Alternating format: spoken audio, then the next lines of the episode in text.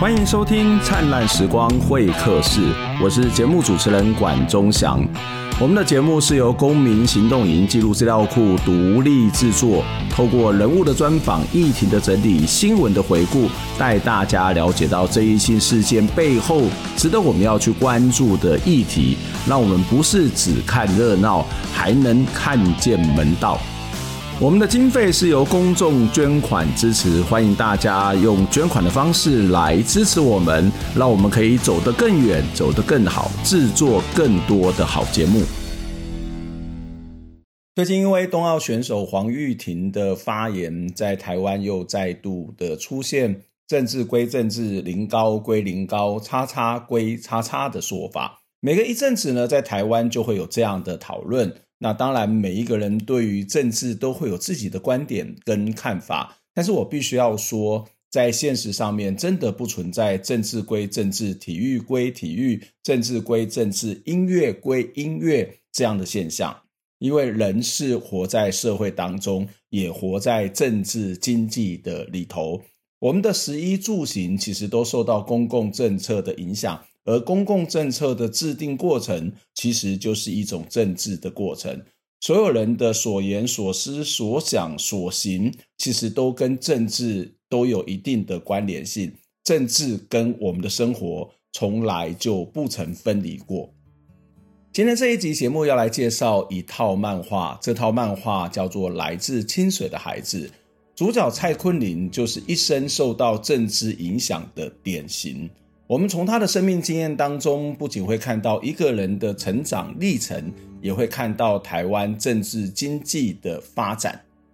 蔡坤林是一位实业家，他其实也是一位政治受难者。他的人生有许许多多的选择，有时候是来自于自己，但是更多时候呢，是受到有形或无形国家机器的影响。他的故事就是他个人，他的个体。跟台湾历史对话的历程。接下来，我们就要邀请到今天的两位来宾，也就是来自清水的孩子的两位作者。一位是这个呃游佩云老师，游佩云是这个台东大学的教授，他同时也是这一套书的脚本设计者。另外一位呢是周建信，周建信是一位画家，在过去也担任过小学老师，他是负责来自清水的孩子。这一套漫画的绘制的工作，我们接下来就一起来听听两位来宾来跟我们分享他们在创作这一本书的心路历程。先请尤老师来先帮我们简介一下这本书的一些大致的内容。这四册漫画到底在谈些什么样的内容呢？嗯，呃，这套漫画呢，我们可以说是一个呃，就是传记型的一个呃个人的生命故事。那我们的主角叫做呃蔡坤林。呃，就是在嗯，他是在五零年代的时候，曾经是白色恐怖下的一个政治受难者，那曾经被呃关到就是绿岛十年。呃，他是一九三零年出生，那呃今今年他就是已经九十呃九十一岁、九十二岁，应该这样讲哈。那四册就是他呃，就是他的这从一九三零年代一直到二零二零年的这。呃，将近应该说 九十年或是一世纪的啊，就他个人的生命史跟台湾的历史交错这样子的一个故事。那四册的分册的方式是，呃，从呃他日治时期出生，好，然后到他嗯当时被就是便衣宪兵抓的一九五零年的九月十号那一天，第一册。那第二册的故事呢，是从他就是被抓那天之后，经过审判，那之后到了。呃，绿岛去，他们在所谓的新生训导处的，好那些故事，到他出狱的那一天，就是呃一九六零年的九月十号那一天，他回到家里，呃，就是那边是他的第二次。那第三次的话是出狱之后，他需要去找工作，那他所经历的一些事情。那呃，就是他曾经待过漫画出版社，然后他也在呃六零年代的中期的时候，创了台湾当时非常重要的一部。呃，杂志叫做《王子》哈，就是很多小朋友喜欢看的《王子》杂志。嗯、那呃，到后来他呃，就是说他其实，在那个之前，他也就是台湾的那个，就是开始有电视台哈，就是台视，嗯、然后开始有广告业开始兴起。他也曾经在国华广告任职过。那呃，就是第二次是到他就是《王子》杂志做到巅峰，然后在这个过程中，甚至他资助了在台东的红叶少棒队，嗯嗯，然后到最后就是呃，因为天灾的关系，两次台风，所以他就是他的所有应该说所有的成就吧，付之一炬，就是那些啊，然后再来就是第四册哦，就从他一九七零年代出来之后到呃，就是一九七零年代，他又再重新站起来，一直到他。呃，后来退休，然后成为呃人权志工。那但是这段故事，等一下，我想关老师也许会问啊，就是比较、嗯、呃，他可能在叙述上面是不一样，他处理的时间是五十年。那大致上可以这样说，就是呃，蔡坤林前辈他的呃人生交织的台湾的呃历史跟台湾民主化的这个过程。嗯。我我看这本书的时候，应该这套漫画的时候，事实上，呃，除了是了解这个蔡坤林先生的这个生命史、生命经验之外，他事实上也是一个台湾的政治经济史、台湾的一个社会史的这个发展过程。那从我自己的这个阅读经验来讲，我我其实最有感觉的，应该是在第三册的部分。第三册，因为我也是那个小朋友。鲁王子长大的小朋友，然后里面也提到了漫画大王，也提到了红叶少棒队。那这个对我来讲是对于蔡先生一个比较比较呃有印象的这个描述。不过我在看不同册的时候的感受是不同，因为在看第一册的时候，我就看到哇，一个好可爱的小孩，然后在日治时代这个成长。然后到第二册之后，就突然间这个剧情急转直下，突然间哎跑到了这个绿岛，然后在描述他在绿岛在这个呃受难在白色恐怖这个段时间的生活。然后到了第三册就看看起来好像是一个台湾的经济的发展史哦，就是这个台湾的经济要起飞了，然后呃可能当时的有很多的政策或者是民营企业怎么样的发展。到了第四册就是比较近代，我们对一个呃当代政治或者台湾跟中国之间的一些反思、一些思考哦。那这本书其实除了这个故事本身有很多不同的铺陈的顺序之外，我觉得我在看这本书的时候，让我最有感觉的另外一个面向，就是这本书的这个不同册其实是有非常厉害的设计哦。这个厉害设计，我觉得大概会从它的颜色啦，例如说在第一册大概就是比较是属于粉色系的这种方式，然后再来就是在谈到白色恐怖的时候，就是黑白，然后再来黄色、橙色调不同的分册，然后除了这个颜色之外。也有不同的技法，我要特别谈一下，在第二册的部分，第二册的部分你会看到几乎全部都是黑的，然后到了后来慢慢出现，只要出现跟海洋有关的东西，它可能就会变成是蓝色，然后到了最后就会看到它是黑色跟这个蓝色在交错并成的这样一个过程哦。我我觉得这是这本漫画除了故事情节让人家很有感之外，还有一个就是它在整体的设计是。很有它的美学，或是它是非常具有电影感的一本一套的漫画书，所以我想要请教这个周老师，就是当时你怎么样去设计在，在呃用不同的颜色作为这个不同册漫画的基调，然后在技法上面有什么样的不同？因为我看起来在每一本的每一册的技法上面都有一些不一样的调整，这个是希望透过去反映他的不同的人生经验吗？因呃，当初我们我接到这个计划要制作的时候，其实我们在开会的过程里面，我大概了解整个编剧的过程，需要把它分成四册来完成。那自测其实要用蔡坤林前辈的人生四个阶段去做划分。那我我那时候在思考一件事情，就是呃，漫画这个媒材怎么去做纪实漫画这样的一个。特质呈现的时候，怎么去符合那个时代氛围，或者是主角的生命的不同阶段的变化？因为我们知道做漫画，我可能就是同一个技法从头呃创作到尾，我只要去把他的故事表现出来就好。可是因为我自己在做艺术这一块的时间很长，所以我知道，呃，在我们做图像表现的时候，不管是线条或者是色彩，然后空间架构或者布局这些，其实都会。影响到读者在看的时候的心理感受，所以，嗯，我在处理这四册的时候，希望能够去运用，不管是技法表现，像第一册是用比较铅笔的线条去接近那个日治时期的那种比较朴拙的，或者是有点年代久远的感觉，然后第二册用的是比较类似有点像版画刻印的效果，因为那个效果会让整个画面感觉。阅读上面会更艰困一点，没有那么的流利，然后有一种你好像花很多时间去制作那种那种效果，去符合绿岛那十年就是被关进的那种心理感受。然后因为第三册讲的其实是呃蔡前辈他跟漫画很很有关系的一个奋斗的历史，所以就用了那个年代很常用的武侠漫画会用的墨笔的形式，然后加上了那时候因为日本漫画呃到台湾很多的引进，然后所以有用了网点这个漫画常常看到的效果。那第四册就比较接近当代了，所以就会用了比较多拼贴的方式啊，可能会有照片啊，或者是把前三册的技法全部融合在一起的方式去玩。那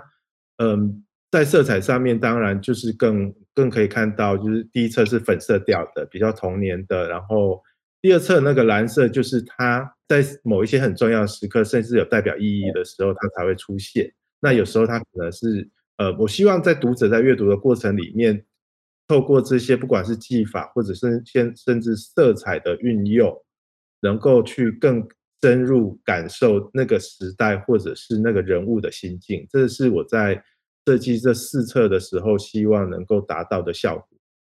嗯哼，我其实，在做这一集的节目的时候，除了看这套漫画之外，其实我也去找了这个蔡坤林的这个电视的访谈，还包括他的这个自传。哦，或者他口述史来看了，我觉得，呃，我我 说这，我看完之后，我我真的觉得这套漫画是最能够让我产生很大的共鸣哦。这一部分是这个陈述的方式，另外一部分当然就是在这个美学的部分，让我很容易进入到。这个蔡前辈蔡先生的这个生命世界当中哦，那我想要再请教呃尤老师另外一个问题，就是事实上我们知道这个白色恐怖或是在台湾的政治受难者是非非常非常的多哦，那为什么会特别选择这个蔡先生来作为这一本书的这个主角？因为蔡先生其实，在接受其他媒体访谈的时候，也曾经说，他其实一开始是不是那么愿意，因为他觉得，呃，他会涉及到一些政治上面的一些问题，或者是他甚至会很谦虚的说，呃，他的人生是失败的，然后牵连到很多很多的朋友，而且比他优秀的这个难友还非常非常的多。那最后为什么会，当时为什么会选择这个蔡坤林，然后，呃，最后怎么去说说服这个蔡坤林来成为这部漫画的主角呢？嗯。哦，谢谢关老师给我这个机会来说这个始末。应该说，呃，我怎么去选择蔡坤林前辈作为一个呃，就是这这套漫画角色？呃，与其这样说，还不如说是蔡坤林前辈来找我。应该这样说，就是刚好我在我的生命历程中，嗯、其实呃，我父母亲都是嗯，就是不是所谓的外省人，OK，就是说是所谓的本省人。嗯那但是我的周边并没有呃政治受难者或者我的亲戚朋友里面，好，所以呃蔡坤林前辈算是我第一位遇到的非常正式遇到的一位呃就是政治受难者。那这是在二零一六年的时候，呃台东大学当时我在儿童文学研究所，我们承办了一个呃白色恐怖时期的政治受难者的遗书展。那在呃开幕的当天遇到了蔡坤林前辈，那那一天给我的感受就是非常的强烈。当然，呃，就像管老师一样，就做主持人，所以必须要去查一些资料。那就是我当然就是从儿童文学的角度知道，他曾经是六零年代创办《王子》杂志的一个创办人。嗯那之外，就说他是政治受难者，但是对一般对这个政治方面，或是说对这一块，如果不是非常有呃很熟悉的人的话，其实我们都是比较是浮面表面上知道。那当然，当天呃他说了他的经历，他的故事，那这也是在第四册里面稍微有提到，就是呃当天在吃饭的时候，他唱了一首歌。那那其实呃就是让我觉得，嗯，这个反差非常的大，就是。呃，在他讲故事的时候，其实是我我当时是一面拿着手帕，一面擦眼泪。可是他同时有非常温文儒雅，然后让人觉得如沐春风那样的一位长者在你身边，那会觉得很很奇异，就是说他经历了这么多呃苦难的事情，那如何到今天他愿意又站出来讲这个故事？就是那个那个心境的转折是什么？就很想知道。嗯、那再来就是，其实刚刚管老师有提到一件事情，就是第三册，这这这真的是那个呃，我们其实都没有讲的部分，就是呃，我其实，在隔年一二零一六一七年的时候，呃，就是在一个场合遇到蔡前辈，那那是呃在台东，就是台东大学跟当时还是呃绿岛人权园区哈，要做一个合作合作备忘录吧，就是这样子一个签约的场合。那蔡前辈也被请来，那因为我当时也是就是行政主管，所以我也在现场。那就当时那个有一个台东的记者啊，就在吃饭的场合就问蔡前辈，当年他如何赞助红叶少棒队啊到台北去比赛的那个过程。嗯，那我其实是坐在旁边吃饭而已，可是我就听到他非常巨细靡遗的描述，我我觉得我就在看一场电影，包括他怎么在，这是在第三册里面描述到他跟他太太去西门町看电影的时候，他就是。非常巧的，在个宾果店里面看到一张报纸里头的一个很小很小很小的一个小小的报道，说红叶少棒队因为没有钱，所以没办法去台北，所以他跟他太太就马上，他就他就马上说他不要看电影，他要去、嗯、去王子杂志社去开会，他要决定帮助他们，但是所有人都反对，就是那个巨细靡遗的 过程，让我觉得我就在看一部电影，那那个电影就是有画面，而且呃让我觉得很感动。所以其实我很想写的，一开始我很想写的是《王子杂志》的这一群人怎么去帮助红叶烧榜这个故事。红叶少棒，对，嗯，对对对，所以所以我觉得这个东西是，就是我当时有个呃起心动念说，哎，为什么这个故事呃我从来不知道？当然我也是跟关老师 差不多年代的人，所以当年就是我们就就是晚上看那个什么，就是三冠王啊，或者是。威廉波特的比赛，波特的赛道啊，就是是我们，所以，然后就是在街头巷，我们就整天在打棒球啊。我觉得那个时代到底是什么？那所以，我其实很想很想做这件事情，可是后来就发现说，哇，这个蔡前辈的故事非常的多，那刚好又遇到了这个漫画这个美材，所以当时呃，就像关老师刚刚提到，就说呃，其实蔡前辈在我在二零一八年正式访谈他之前，已经有一部口述历史。那还有就是比较是传记式的小说，就是它也正在进行当中，那时候是正在进行当中。然后也有呃白色王子嘛，就是也是一个纪录片，类似纪录片的电影。好，然后还有一些就是跟其他政治受难者一起的访谈，就是其实呃应该说他在各方面的呃媒介上，因为他愿意参与，所以他其实有蛮多这样的东西。所以当我在提出。希望能够请他当漫画的主角的时候，他其实一开始是拒绝。的确，嗯、那呃，当时就是第一个，就是我觉得漫画这个媒介，它其实是比较亲民的，会特别是对于一个可能对呃政治比较冷感，或是说对那个时代比较不清楚，或者说比较年轻的读者来讲，它是一个比较容易亲近的媒介。那另外一个就是我说服他，就是说我会除了呃他个人的故事以外。他在乎的人在乎的事情，我会让他在里面。那 这个是一个呃，当时我说服他的方式。嗯，我觉得看这本书的时候，其实呃，真的不是只有在看这个蔡前辈的这个个人史哦，他也不是只有在看这个台湾的政治经济发展史，在这个过程当中，他的成长历程当中遭遇到的一些人，不管是在绿岛，或者是在国华广告，或者在王子杂志，或者是在他后来这个参与台湾的这种。呃，这个比较像太阳花运动等等的这个历程哦，其实你都会看得到，呃，这些人都非常深刻的描述，然后也深刻的在他旁边是活灵活现的，所以他也是某种的在台湾的历史的一个简简洁式的这种预览哦。刚刚谈到跟蔡前辈接触的经验，事实上也让我自己想到，我我事实上在比较所谓的比较本土意识的开启的原因之一，就是因为我在念大学的时候曾经办过这个二二八事件受难者的这个展览。那当时我其实是跟着一个杂志社到处去，呃，去做一些推广，然后在推广二二八的受难者的书，然后那个过程当中也接触到好多的这个二二二八的受难者，包括像阮美书啊，哦、呃、这些人呢，所以这个其实我觉得那个有时候很难讲，就是有一些创作出来，或是有一些作品出来，跟一个人的呃偶然的生命经验，事实上是非常非常有关的哦。那当然这这里可以看到，这是蔡前辈本身的一种。所谓的生命的历程，刚但是我刚刚谈到了这本书不只是他个人的生命历程，它事实上也是一个整体的台湾的近代史。所以我觉得在处理这本书的时候，你会发现，呃，如果你从从第三册往前看，你就会觉得，哎，哦，原来这个所谓的成功的企业家，或者是一个很有创意的。作者他背后是有这么复杂的历程，所以你可以看到这个历史是如何作用在这个人的身上。但是其实这本书这套漫画也在处理一件事情，就是作者怎么样去跟社会、跟历史环境在进行对话哦。所以在过去台湾比较少看到这类型的作品。那我不晓得这个呃尤老师或者是周老师，你们在这个创作的过程当中，怎么去处理这样的一种呃不同的一个小历史跟大历史之间的一些对话，在写这样的一个过程当中，有没有遇到什么样的困难呢？呃，对，就是这个问题也是很好，就是。我觉得就是关老师其实读到很深的东西，就是我们其实想要借由一个个人的生命史，然后带出整个大的历史。然后另外一个我们很在乎的就是读者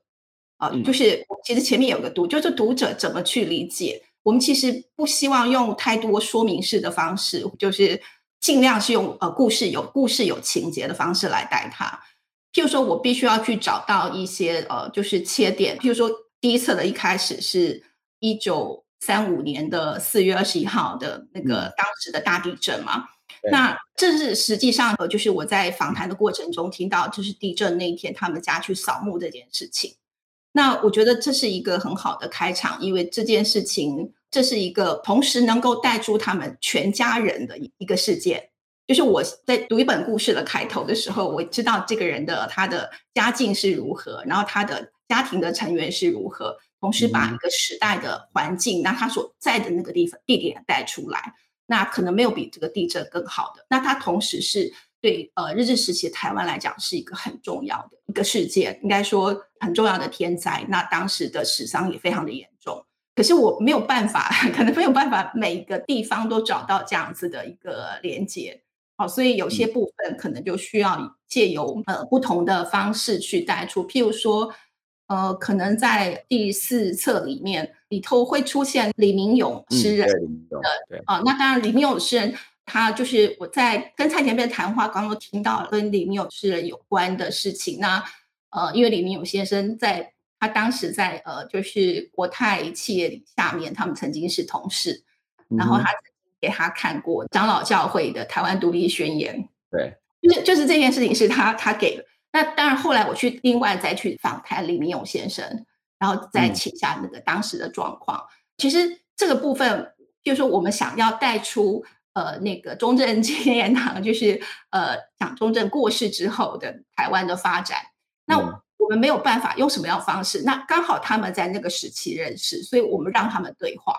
啊。啊，就就说，这个东西当然是设计出来，嗯、就是不是事实上不是这个东西，但是他们的确也会去谈到，比如说也会谈到呃当时的时事，那要找到一些关键的事件来做串接。对对，譬如说蔡前辈，当然前面他曾经是五零年代甚至受难者，可是后面的话，嗯、呃，他可能是间接受到影响，但是我们必须要带出大环境的大历史的时候，呃，他必须要经由跟什么样很关键性人物的对话，那这时候我们要去找到。嗯好，那当然，呃，在第四册里面还有一个很重要扮演的角色，就是他的太太。嗯哼，比如说他太太，他们可能私底下在谈一些什么事情，那这些东西你不可能是在访谈里面出现。我跟太太当时讲的是，他当时想了什么事情，可是这些想的事情在漫画里面的表现，我们不可能就是他一个人在想事情，他需要有呃对话，需要有事件来做成，对。嗯，里面的对话其实非常的多，包括特别是刚刚有老师提到，我我很建议大家真的要找这本书来看，就是里面有很多的关键的人物，他透过这个对话的过程当中，呃，不仅是呈现了当时的事件，也把当时的场景是整个描述出来。那说到对话，其实我也很喜欢，应该是第三册后面他跟他父亲的那一段，呃，这个对话那个画风，事实上，哎，看的是会让人家感动流泪的，就是。很少很少看到一个图画，然后你会看到哇，这个亲子之间，然后这个亲子之间是一个面对对个人的思念，对于大历史的某种的回应的那那个过程哦。那这个待会也许有机会，也许再请教周老师。那我们中间可能要先休息一下，下半段的时间要再想要来跟大家讨论的是另外一个面向，就是这本书其实某种程度上面虽然是一个个人历史，也在谈台台湾的历史。可是说实在的，它可能对很多人来讲，它是一个政治漫画。那政治的议题，不管是二二八或是白色恐怖，这里面提到的议题，在台湾还是有一些不同的观点跟看法。你们怎么去面对这些不同的观点跟看法？这是一个在创作上面的问题吗？或者它其实不是任何的问题？我们先休息一下。其实，在做这一集节目的时候呢，其实我一直陷入到一种挣扎哦，挣扎什么？其实我蛮想要讨论这一本书的内容。因为书的本身，还有蔡坤林的一生都非常非常的精彩。但是我其实又很担心谈的太多会爆雷，因为我非常期待大家能够去看这一套书。所以在整个访谈的设计上面，我花了蛮多的时间跟篇幅，想要跟两位作者来谈谈他们的创作过程，希望可以跳脱文本来观看文本，也许这会让这样的一集的节目，或是让这本书它是更有立体感，也会让大家对这本书的制作过程可以有更多的了解。因为我想在阅读一个文本的时候，嗯，这个作者他怎么去思考这个问题，他如何去创作，在创作的过程当中遇到什么样的困难？说实在的，有时候比书还要更精彩，它甚至可能就是另外的一本书。在进入到下段的节目之前呢，我想要再一次的提醒我们的听众朋友。我们二零二一年精彩访谈回顾的活动呢，在灿烂时光会客书的脸书仍然在进行当中哦，到元宵节活动就会截止了哦，所以请你赶快到我们的脸书灿烂时光会客室的脸书去看我们的置顶文，你就会看到相关的活动讯息。你只要选择在这篇文章里头的一个主题，在下面留言，并且 tag 一位朋友，你就有机会得到我们准备好的灿烂好礼。另外也非常欢迎大家透过捐款或者是分享我们内容的方式来支持我们。你也可以帮我们打五颗星，同时也可以留言来回应你的想法、你的看法，让我们接受到您的讯息，接受到您的支持，我们可以有更多的力量来做更多更好的报道，做更多更深入的访谈。我想我们在上一段的节目当中也大概谈了这本书的内容以及这个创作的过程哦。那我们在最后上段的最后也提到，实际上这本书在不是在处理这个蔡坤林的生命史，它事实上也在谈的是台湾的政治史，特别是里头提到了二二八事件，里头谈到了白色恐怖，而蔡坤林本身也是一位白色恐怖的受难者，但是。说实在的，这个议题在台湾，呃，就会有不同的意见，因为有有历史，它就会有史观嘛，哦，那这个史观当然就会有一些不同的看法。那我不晓得这个在不管是尤老师也好，或者呃周老师也好，你们在处理这个议题的时候，这个是你们在考量的部分吗？或者是你怎么样去呃，如果真的有人有一些不同的意见的话，你们会怎么样去回应或者思考这个问题？我想刚刚就是管老师提到那个史观的问题，那。有一个东西，就是我想，可能我们自己的制作团队里面，我们自己没有没有就是不同 时空的问题，这是一个很可能是一个前提吧。那再来一个，就是刚刚管老师提到，就是他可能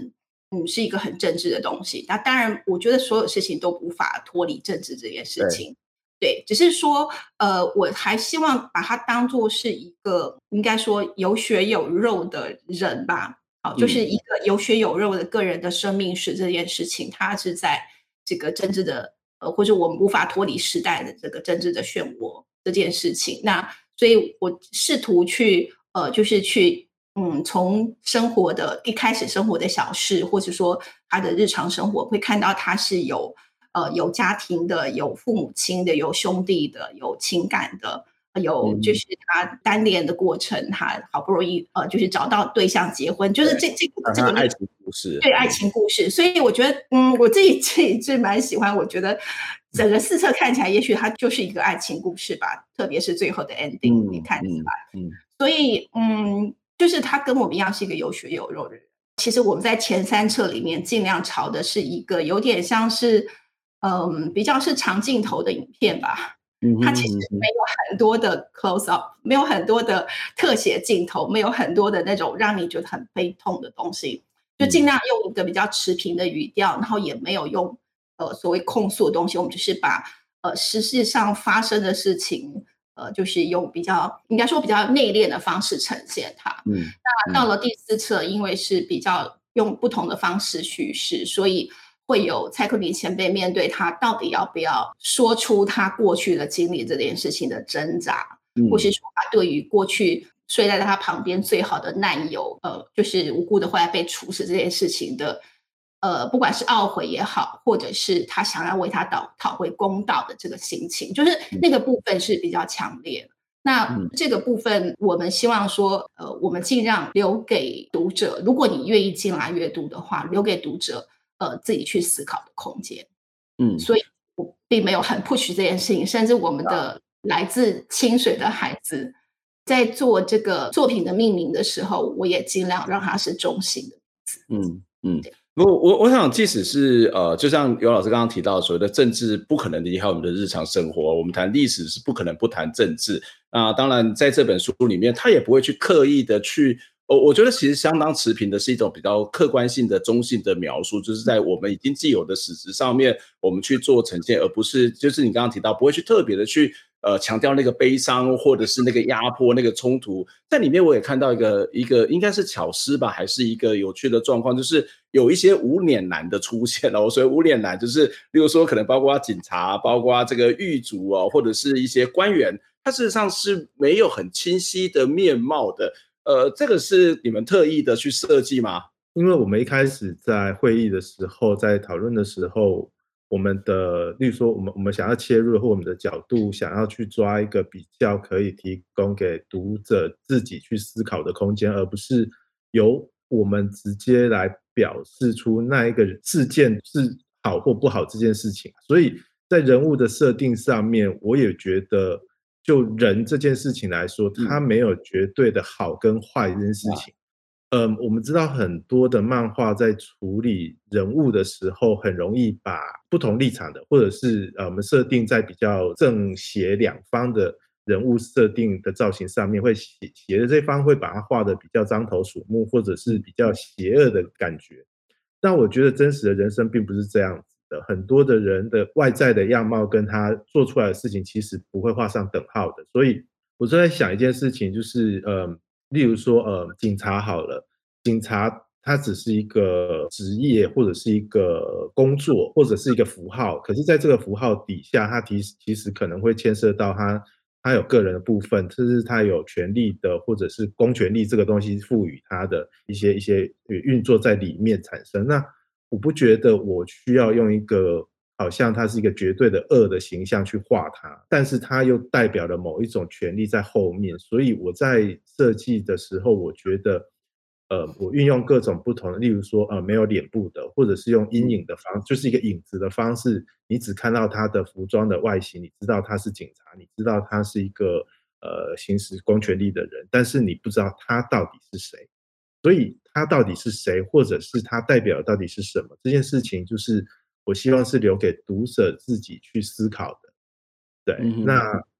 这个是这个其实是我在呃设定这一些无脸的这些人物的时候去做的一些思考的面向，嗯嗯。我觉得这是一个蛮有趣的，就是这些人他当然从某个角度，他可能是被认为是坏人，但是他有他在体制上面的某种的限制，所以他也许不是他个体可能有一些状况，或者他可能也不是一个纯粹的个体的问题，他背后是更大的那个制度要去思考、要去讨论、要去批判的这个部分。那当然，这些这些人的形象里面，相对之下是一个比较模糊的。可是我也察觉到，在里头有很多的历史场景，特别是在呃每一册的后面都有一些延伸阅读哦。那这延伸阅读事实上也把那个历史场景是做得更清楚。更清晰的描述，可是这些场景，呃，两位老师也未必都真的有去参与，或者是真的有去接触过，呃，怎怎么样让这样一套的漫画，这一套的纪实漫画，既然谈到纪实，那当然对场景的部分，不管是空间建筑，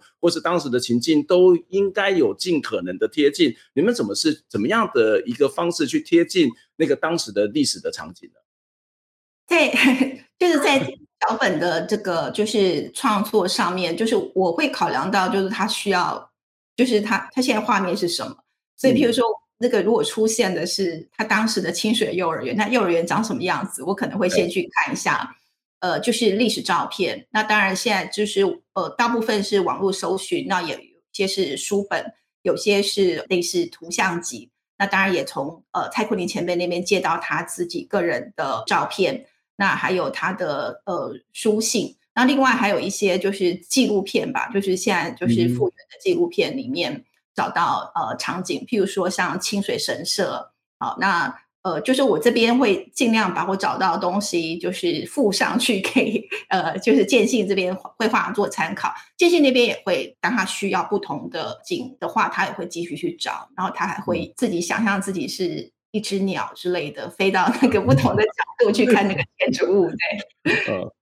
因为因为在需要很多的想象力，可能也要更多的真实的感受，然后我相信也花了很多的时间。因为老师他提供的，例如说是脚本，那他也提供了很多的照片跟就影影像的连接，那这个其实帮助我在做图像的建构上面其实是很大的，因为它毕竟是跟比较偏纪实类型的漫画，所以我必须要去把事件发生的那个位置、空间或者是那个建物去找出来，那个其实是对读者在阅读上会比较能够进入到那个时空去的。所以，我能找能做网络上找的，或能够从书上的摄影集啊这些去找，都尽量找。那去补充，因为有时候那个照片它我看到的就是平面的啊。那我我在构图上面，如果每张都是这样处理，就会很在画面上那空间感其实就会很扁。所以有时候我必须看着那个平面的照片，然后去思考，如果我变成空拍机的时候，它的结构应该会变什么样子的？怎么去做出它的立体感？那个其实是整个在画面的。构成上面会要去花一点心思去思考，然后再来是有一些有一些场景空间，虽然它现在已经改变了，但是我还是可以的话，我是尽量就去走一下。那像呃清水老街的现况什么，我我当我到那个空间之后，跟我呃在设计那个人物的走路的过程，什么方向感这件事情，其实很有帮助的，因为我会知道他大概就是从这个地方到那个地方那个距离，然后。环境的感受是什么？这件事情，例如说山在什么位置，然后那个十八坎在什么位置，那我去了之后，我就会很很清晰。然后像是绿岛的那个呃新生训导处这件事情。那个其实是在我大学的时候我就去过了，那其实是我开启我对于台湾历史的一个头，因为我以前大概没什么接触，但是因为到了那个地方那个空间去，那刚好遇到一个展览是在讲一些呃白色恐怖的一些受难者他们的影像记录、他们的访谈的时候，你看到了，突然发现原来台湾发生过这件事情。对，那所以在那个空间里面的我的感受，跟我在画第二册的时候，我很能。应该说，我把自己置入到同样一个空间里面去感受，说我知道我从这个地方，呃，海海在那一边，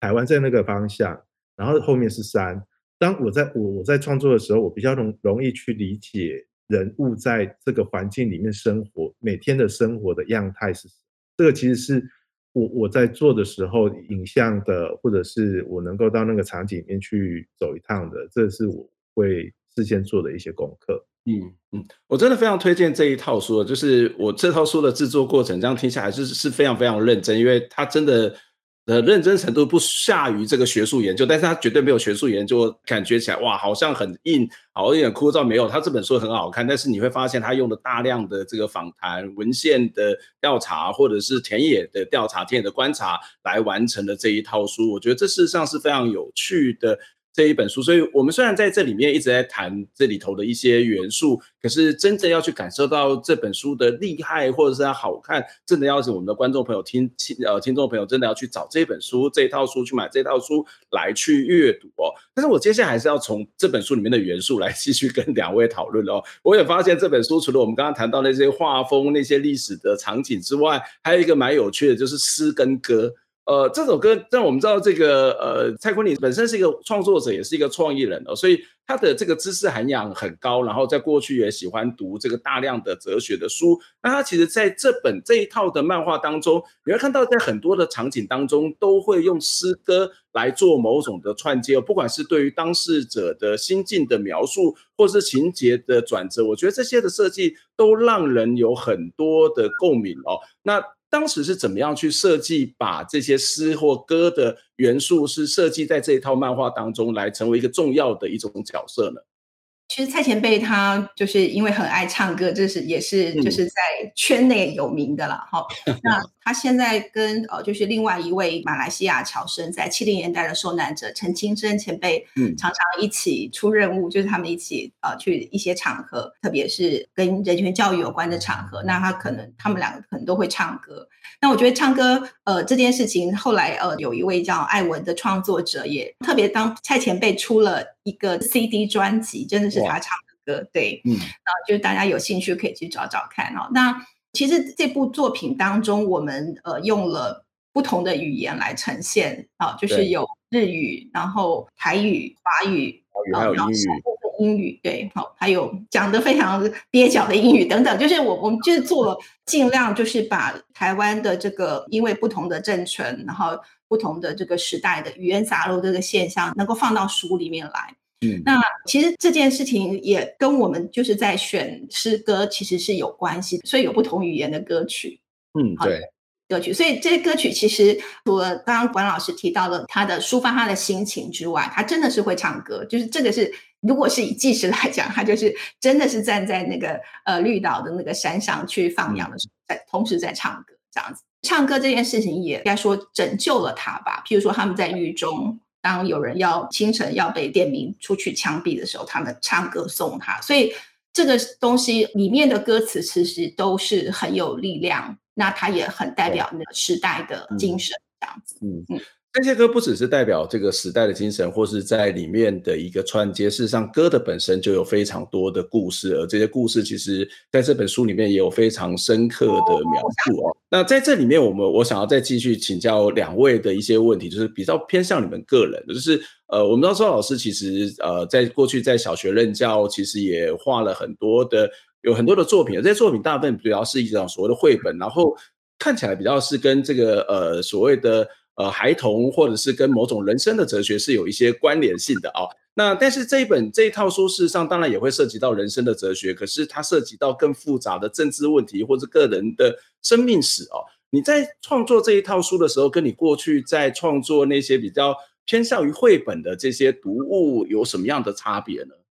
我觉得最大的差别应该是阅读对象这件事情，因为我在做呃绘本的时候，其实我们都会设定，例如说，呃，我画的这一本是给国小阶段的小朋友，或者是给国中的阶段小朋友，或者是我不想限制年龄这件事情，我希望小朋友、大人都可以看。那在设定这件事情的时候，就会影响到你的整个绘画的呈现，就是你怎么说，你怎么说故事，你的画面的构图啊，或者什么，这个怎么去让你预设这个年龄层的人看的时候是能够比较容易接受的，这是我们在做这种这种图像类型的时候会思考的事情。那。嗯，来自清水的孩子，因为我们当初设定希望他是呃高高年级以上的大朋友能够接收的漫画类型，所以在做这样子一个设定的时候，我我觉得他跟我在做绘本的时候很大的不同是，而且他又是一个漫画，嗯，绘本跟漫画的处理手法又有点有点不同。绘本它毕竟是单幅单幅的完整的图像，可是漫画它必须做很多的分隔这件事情，所以。我第一次处理这么庞杂的议题，又要用漫画的方式来处理的时候，的确是，嗯，用了很多自己就是我曾经看过的漫画的方式在处理这些这个概念。对，对我来说，其实那是一个很有挑战性的事情。就是我当初接它的时候，因为绘本它的毕竟它的叙事比较短一点，可能三十二页它就结束了。嗯，可是这这套漫画总共加起来在六百多页，所以。在那么长的叙事里面，怎么去用图像来呈现？对我来说，在我在画绘本到后面的时候，其实会很想要挑战这个这样的长的叙事的结构的作品。所以那时候我其实就一口答应说好，我愿意接这样的企划。这样，所以那个对我来说，其实，在那样的过程里面还蛮有趣的，感觉像是你好像每完成一一点什么，你就会好像跨过了一个坎，然后又获得一些什么。虽然它跟绘本的创作形式很不同，可是给我的成就感都还蛮大的。嗯，不过我觉得蛮厉害，这是你第一次画这一种比较 连续性的，又是这种大的漫画，然后就获奖无数哎。对，就是这 这本书其实呃，两位也得到了这个金漫奖的这个漫画新人奖，然后其实也呃得到了这个台北。书展的大奖、儿童奖跟这个青少年奖，还有金鼎奖等等，然后也出售日文、法文、阿拉伯的这个国际版权哦。我觉得真的真的是很猛、很厉害，就是哇，没想到这是第一次画，然后第一次画就可以有这么大的这个奖励的这种肯定哦。那。我在看这套书的时候，跟我刚刚谈到说，我其实也看了这个蔡坤林先生的一些这些访谈，或是口述史，或者是他的一些呃自传的部分。但是我觉得看完之后有很大的感受，不同一部分是来自于这是一个漫画，然后它的呈现方式不同之外，另外一个我觉得很大的不同就是我在这里面看到了尤老师。对，尤老师在其他的这些文本文类里面是没有，而且这里面的尤老师是当时是短头发哦。我觉得这是一个很有趣的设计，就是为什么你会在这个作品里面去现身，然后这个现身的呃出现的这个目的，或者这个情节的安排，呃，是想要反映出什么样的一种心情的感受吗？那我其实也很喜欢问一些创作者，就是你在写这本书的时候，这本书对自己的意义是什么？对自己有什么样的反思呢？OK，好，谢谢关老师提这个这个非常重大的问题。就是其实我是万般不愿意的，但是我还是为为了它成为一个好的作品啊，最后就是让所谓的尤佩云现身。那我觉得其实蔡坤林前面自己也说，那个就是我周建新跟尤佩云创作的蔡坤林，所以不是他。OK，好，那那我我觉得嗯，就是呃，其实我们一开始呃就是在做规划四册的时候，呃，第三册是到九零年啊。嗯，然后再来就是后面的三十年，就是九零到二零，就是大概是最后是这样子。但是，嗯，那是刚开始的规划。但是，就是我们对于那个漫画，还有对于那个红红叶少棒那个部分，啊、嗯，就是还有当时他们其其实是在很艰困的环境之内。呃，我觉得你很难想象哦，现在台湾的环境里面，譬如说，呃，就是《王子》杂志一开始是印两万本。那他们集盛期甚至到四万本，对不对？我们现在出书的人就非常的羡慕，对，很难想象，对。但是他们如何去做出来？那在那么资源这么少的状况之下，怎么克难去做？那甚至一开始可能四五个人，到后来，呃，他可能隔年就七十多个人的那个员工，嗯、甚至是一条龙从印刷厂开始。那我觉得这里头有好多故事，包含他几乎收了六七个，就是从绿岛回来的人。嗯，那常常一天到晚都有警察来，就是做骚扰这样子，然后去他们家翻东西。那我觉得这个东西可能不能一笔带过。那或者是我们在做一些铺陈的时候，它需要一些页数，所以到后来我们写到后面就说啊，好，就在这边结束了。所以糟糕，那只有十年，就一九七零。所以后后面就遇到一个很大的问题，就是七零到二零二零五十年，如何用一册的方式来讲它。那当然，一开始我们也试着，我就试着挑出可能十五个重大事件，可能在这五十年当中，就发现它是一个对一个作品来讲，它其实呃它的 tempo 会不一样，嗯，它跳跃的方式也会不一样，跟我们前面的韵律会不一样，所以呃，它势必要用不同的叙事方式来表现。对这不是我们一开始规划，嗯、就老实讲就是这样子。嗯，好，那当然我们讨论了各种形式，最后就是。好，那我忘了是谁说，因为我们这里头就是有呃，就是总编对，就周艳说让老师上去就好，老师举手了，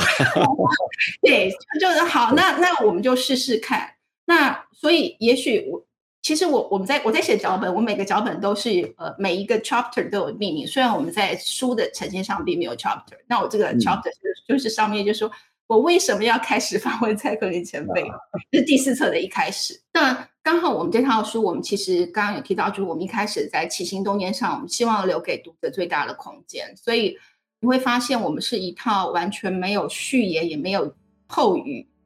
啊、呃，就是没有序，也没有后语，也没有任何什么推荐话，就是任何作品之外的东西，其实都没有在书上面。